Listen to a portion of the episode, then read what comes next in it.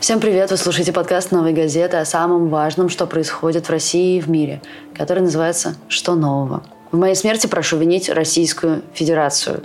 Такое сообщение написала главный редактор нижегородского издания «Коза Пресс» Ирина Славина в своем фейсбуке за час до того, как покончила с собой возле здания регионального управления МВД.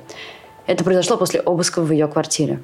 В Нижнем Новгороде сейчас находится корреспондент «Новой газеты» Татьяна Васильчук. Расскажи, пожалуйста, как это произошло? Все произошло 2 октября. 2 октября, получается, в пятницу. В пятницу днем главред местного издания «Коза Пресс» Ирина Славина покончила с собой перед зданием ГУМВД по Нижегородской области. Покончила с собой, совершив акт э, самосожжения. Все это произошло днем в пятницу.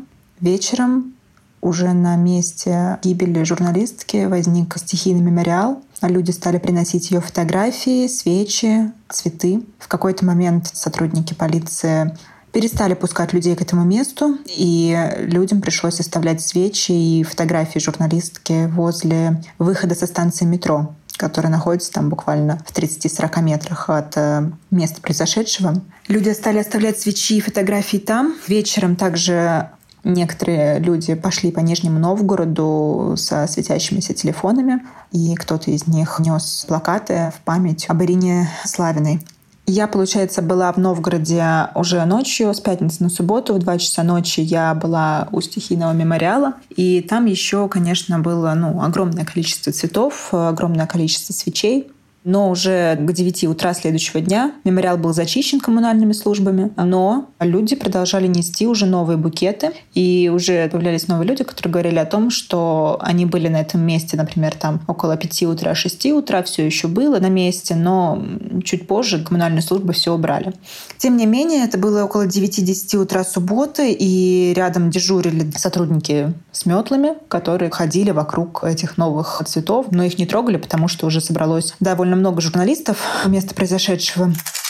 Расскажи, пожалуйста, давай вернемся немного к произошедшему. Расскажи, что именно произошло и как это может быть связано с профессиональной деятельностью Славиной. Да, смотри, здесь важно что сказать. 1 октября в Нижнем Новгороде произошли обыски. Произошло довольно много обысков у местных политических активистов, в том числе у координатора местного штаба Навального Романа Трегубова, у зампреда местного отделения «Яблоко» Алексея Садомовского. А также, собственно, у Ирины Славиной произошел обыск. Они и еще несколько людей проходили свидетелями по уголовному делу в отношении Михаила Иослевича, предпринимателя, собственно, которого обвинили в осуществлении деятельности нежелательной организации. Это статья 284.1 УК РФ а нежелательная организация, в данном случае «Открытая Россия». Согласно обвинению, Михаил Васильевич предоставлял помещение для проведения мероприятий этой нежелательной организации. Что именно имелось в виду? А как мы поговорили уже с людьми, у которых были обыски,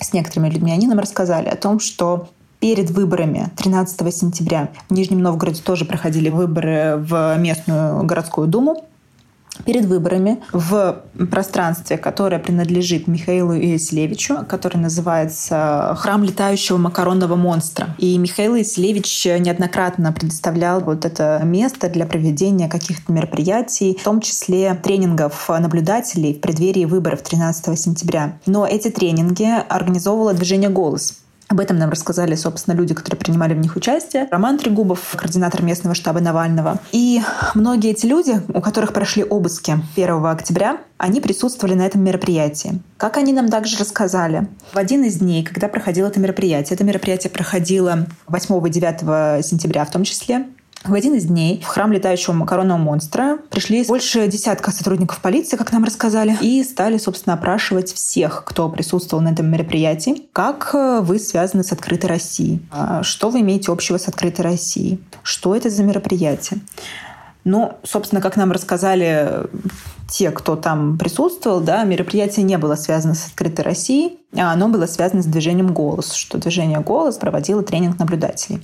В том числе там была Ирина Славина, как э, журналист местного издания «Коза Пресс». И вот, собственно, 1 октября появляется новость о том, что у нескольких местных гражданских активистов проходят обыски. Как нам рассказали Роман Трегубов, это координатор местного штаба Навального, и Алексей Садомовский, это зампред отделения партии «Яблоко» местного, обыски проходили довольно жестко, что было для них в том числе довольно необычно. А Трегубов нам рассказал о том, что он уже сталкивался с обысками. С обысками приходили неоднократно в местный штаб Навального.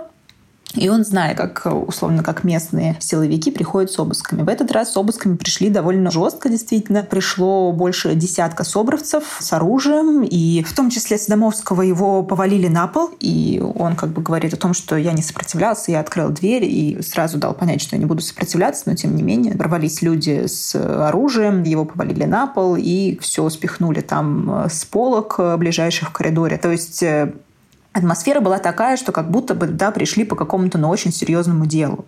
То есть потому что так обычно условно не приходит, когда там, не знаю, когда там просто какое-то такое, как обычно, да, у нас часто происходит там обыски в преддверии каких-то политических событий для запугивания политических активистов, ну, такие рядовые довольно обыски, если можно так сказать, то в данном случае это такой был антураж довольно необычный даже для вот э, привычных каких-то политических обысков. То есть э, многим из э, вот людей, с которыми мы говорили, стало понятно, что какой-то очень-очень серьезный повод из-за которого пришли домой и вот, собственно, в таком обмундировании, в таком количестве. Что произошло затем? На следующий день, 2 октября, как ты правильно сказала, Ирина Славина написала в своем фейсбуке вот эту запись «Прошу винить Российскую Федерацию в моей смерти». Она пришла к зданию ГУМВД и э, совершила акт самосожжения. Причем один из прохожих пытался как-то ей помочь, ну, чтобы это все предотвратить. Но она его оттолкнула, потому что она сознательно на это пошла и, а, собственно, хотела это совершить. А, вот. Эм, те люди, с которыми мы говорили, в том числе Алексей Садомовский, который довольно хорошо знал Ирину. Он ее знал, э, потому что они встречались на многих каких-то мероприятиях и периодически как-то вот так поддерживали связь. И он говорит о том, что он понимает, что это был не жест отчаяния с ее стороны. Он трактует э, то, что произошло, как э, жест очень сильной женщины, которая пошла на это целенаправленно, которая хотела тем самым умереть не напрасно, условно, вот так это можно выразить. Что это не из-за того, что, да, условно, ее просто случился какой-то такой тупик, что ее довели, и вот э, это произошло от отчаяния. О том, что многие говорят, что, ну, есть такие версии, я видела об этом, что это якобы какой-то нервный срыв там, или просто напряжение уже там, ну, просто настолько как бы очень сильно ее давили местные власти, и настолько стало тяжело, что это реально был какой-то жест отчаяния. Есть такая теория, есть такая версия.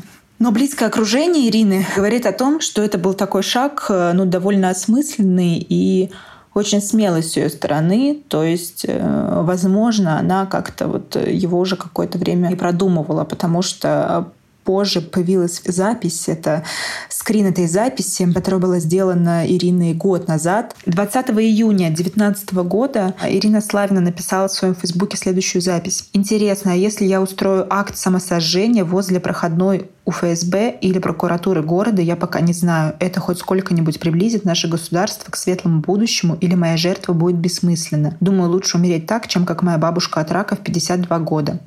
То есть э, год назад, в 2019 году, в июне, она написала об акте самосожжения, который в теории она могла бы совершить. Мысль об этом, она была уже тогда. Никто, конечно, не знает, э, условно, как она думала об этом дальше, реально, были ли у нее какие-то планы особенные, да, вот это все совершить. Но ее сторонники, которые с ней общались, говорят о том, что она на это шла осознанно, но тем не менее последней каплей стал вот этот обыск который у нее прошел 1 числа.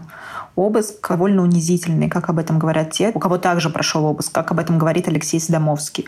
Он говорит о том, что обыск действительно проходил в очень жесткой форме. Он говорит о том, что это говорил нам и Роман Трегубов, он говорит о том, что да, я открыл, я был фактически реально без одежды, и меня заставили переодеваться при сотрудниках, которые пришли с обыском, также заставили и Ирину.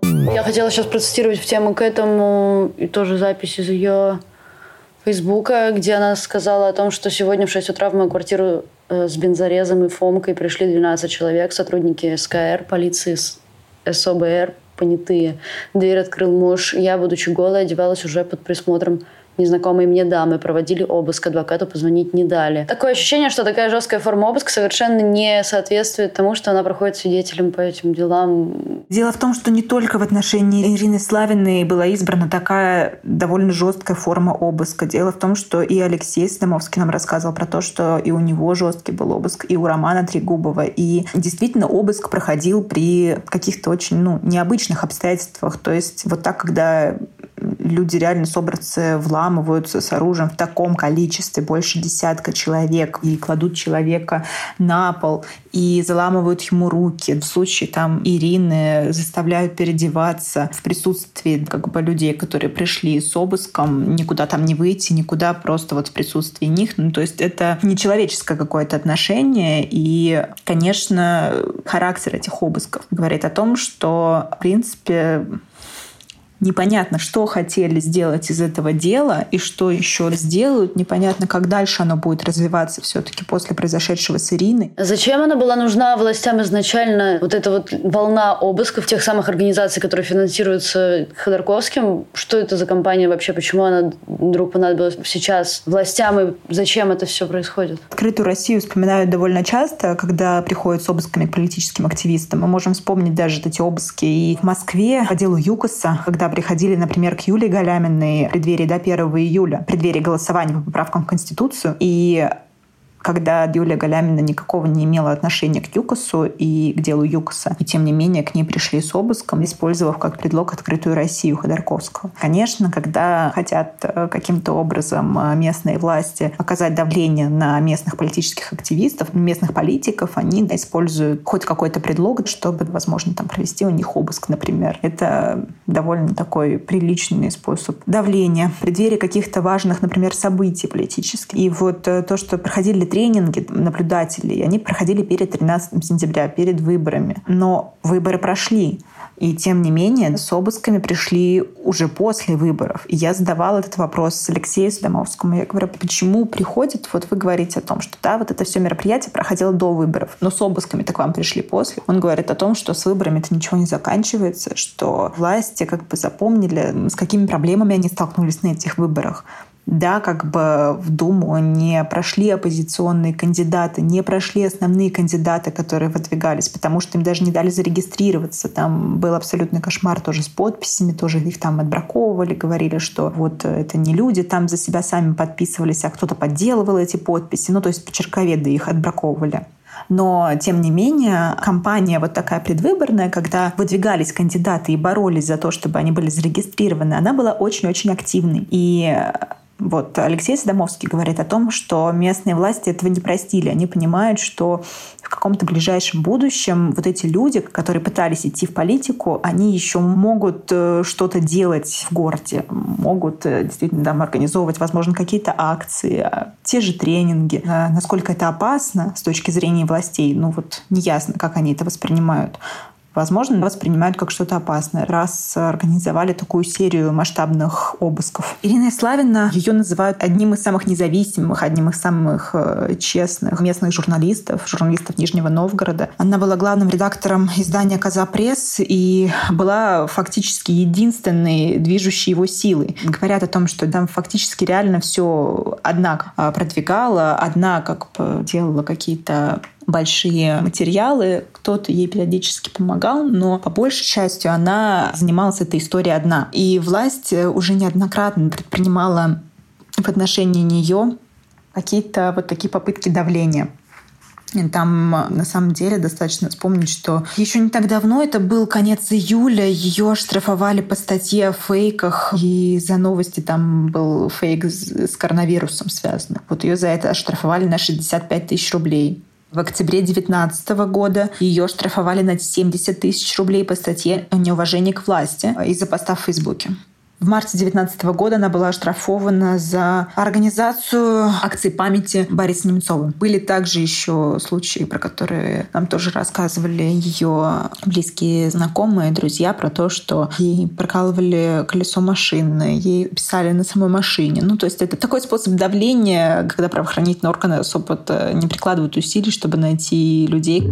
Опять-таки складывается ощущение, что эти все способы запугивания не новые новый, уже никто, кажется, не удивляется. А, но получается так, что этот поступок Славины сам по себе вызвал такой шок и шум. Что об этом говорят ее родственники, ее знакомые люди, которые были с ней, и это было ок, от нее ждали такого или нет. Какая-то реакция от семьи, может быть. У нее, может быть, были какие-нибудь личные проблемы, как в семье относились к ее деятельности, считали ли они, что ну, все это безопасно или нет. Понимаешь, я как бы тебе за семью точно могу не сказать, потому что с самой семьей мы ну, не смогли пообщаться, они сейчас не общаются. Единое мнение такое вот э, у непосредственно, кто с ней общался, что ну, реально это не было прогнозируемо. То есть, э, как бы условно, и накануне, и за два дня до этого она общалась, обсуждала какие-то дела. То есть ничего ничего условно не предвещало это. Я уже об этом говорила, я еще раз повторю, то есть близкое окружение Славина уверено в том, что это не проявление слабины как таковой, это не проявление того состояния, когда уже там не в моготу и уже настолько стало тяжело, и ты уже не можешь выносить, и как бы и человек э, кончает жизнь самоубийством, потому что ему тяжело просто выносить все то, что с ним происходит. В данном случае они уверены в том, что это такой осознанный шаг, осознанный выбор, такой как бы политический жест с ее стороны что она хотела тем самым что-то сказать обществу, чтобы оно, возможно, дальше что-то делало, что-то наконец сделало. Скажи, как это комментирует Следственный комитет? Следственный комитет также заметил, что в СМИ стали появляться какие-то сообщения о том, что смерть Славиной связана с проведением у нее накануне обысков по уголовному делу, и что это какие-то связанные события. Что на это отвечает Следственный комитет? Эта теория не имеет под собой никаких оснований, потому как Славина была свидетелем, а не являлась подозреваемой или обвиняемой в рамках расследования уголовного дела. Поэтому эти события якобы не могут быть связаны. То есть ее не обвиняли, она не являлась подозреваемой, она всего лишь являлась свидетелем, то есть э, якобы связь между этими событиями провести нельзя, по мнению Следственного комитета. И также Следственный комитет заявил, что будет устанавливать э, психическое состояние Славиной, да, и назначена некая вот посмертно-психиатрическая экспертиза. Многие сравнивают Славину с чешским студентом Яном Палахом, который сжег себя в знак протеста против советской оккупации. Ну, может ли она стать такой же фигурой для России? Или причины и обстоятельства очень сильно отличаются для того, чтобы делать такие сравнения? Что об этом говорит город сейчас? Что об этом говорят люди? Что, как это символизируется? Понимаешь, в городе ситуация такая, что нет какой-то массовости, например, среди людей, которые приходят к мемориалу Ирины Славиной и возлагают цветы, приходят и просто, например, останавливаются и спрашивают, а что произошло. В субботу в 4 часа дня на центральной улице города, на улице Большая Покровская, с пикетом встала дочь Ирины Славиной Маргарита, и она держала в руках плакат «Пока моя мама горела заживо, вы молчали». Она держала плакат и стояла с ним э, около двух часов. За это время вокруг да, проходило действительно много людей, потому что это центральная улица города Большая Покровская. Многие люди подходили в том числе, например, ко мне и спрашивали, а что здесь произошло, кто эта женщина, что с ней случилось. Некоторые реагировали с каким-то испугом. Они где-то видели это в новостях, но как бы само событие, акт самосожжения вызывает э, какой-то страх, испуг, э, что к этому могло привести. Некоторые останавливались, и вот э, со мной говорила женщина, она была с двумя маленькими детьми, она долго интересовалась интересовалась том, что произошло, из-за чего. То есть она слышала в новостях э, где-то в интернете, что произошел такой акт самосожжения, что вот женщина совершила самоубийство. Почему? Почему это случилось? И она сказала просто такую вещь, что да, наше государство действительно может довести. А она в это время как бы, ну, она просто гуляла с двумя маленькими своими сыновьями. И, в общем, она стояла у вот этого мемориала, у место, где проводила пикет э, дочь Ирины, она стояла тоже на протяжении полутора часов и просто смотрела, и многие проявляли какой-то интерес, но чтобы это было такое количество людей, вот какое-то вот огромное, и мы разговаривали со знакомыми Ирины, вот каким-то окружением ее вот ближайшим, они говорят о том, что действительно тяжело очень прогнозировать, как люди будут реагировать, там, как будут выходить на улицу. Какое-то количество людей уже выходило на улицу вечером, когда все только произошло, прошлись они по центральным улицам города. Но это такое количество людей, это условно около 30-40 человек, э, тех, кто так или иначе там в интернете увидел эту новость или каким-то образом да, читал, возможно, материалы Славины, как-то ее непосредственно знал. А так, чтобы действительно как-то так массово, чтобы о ней слышали. Такого, такого, конечно, вот я, я, я лично не видела вот в Нижнем. С вами был подкаст «Что нового?» и я его ведущая, Надежда Юрова. Со мной над этим выпуском работал редактор Арнольд Хачатуров и звукорежиссер Денис Никулин. Обязательно подписывайтесь на нас на всех возможных платформах для прослушивания подкастов и оставляйте комментарии. До скорого!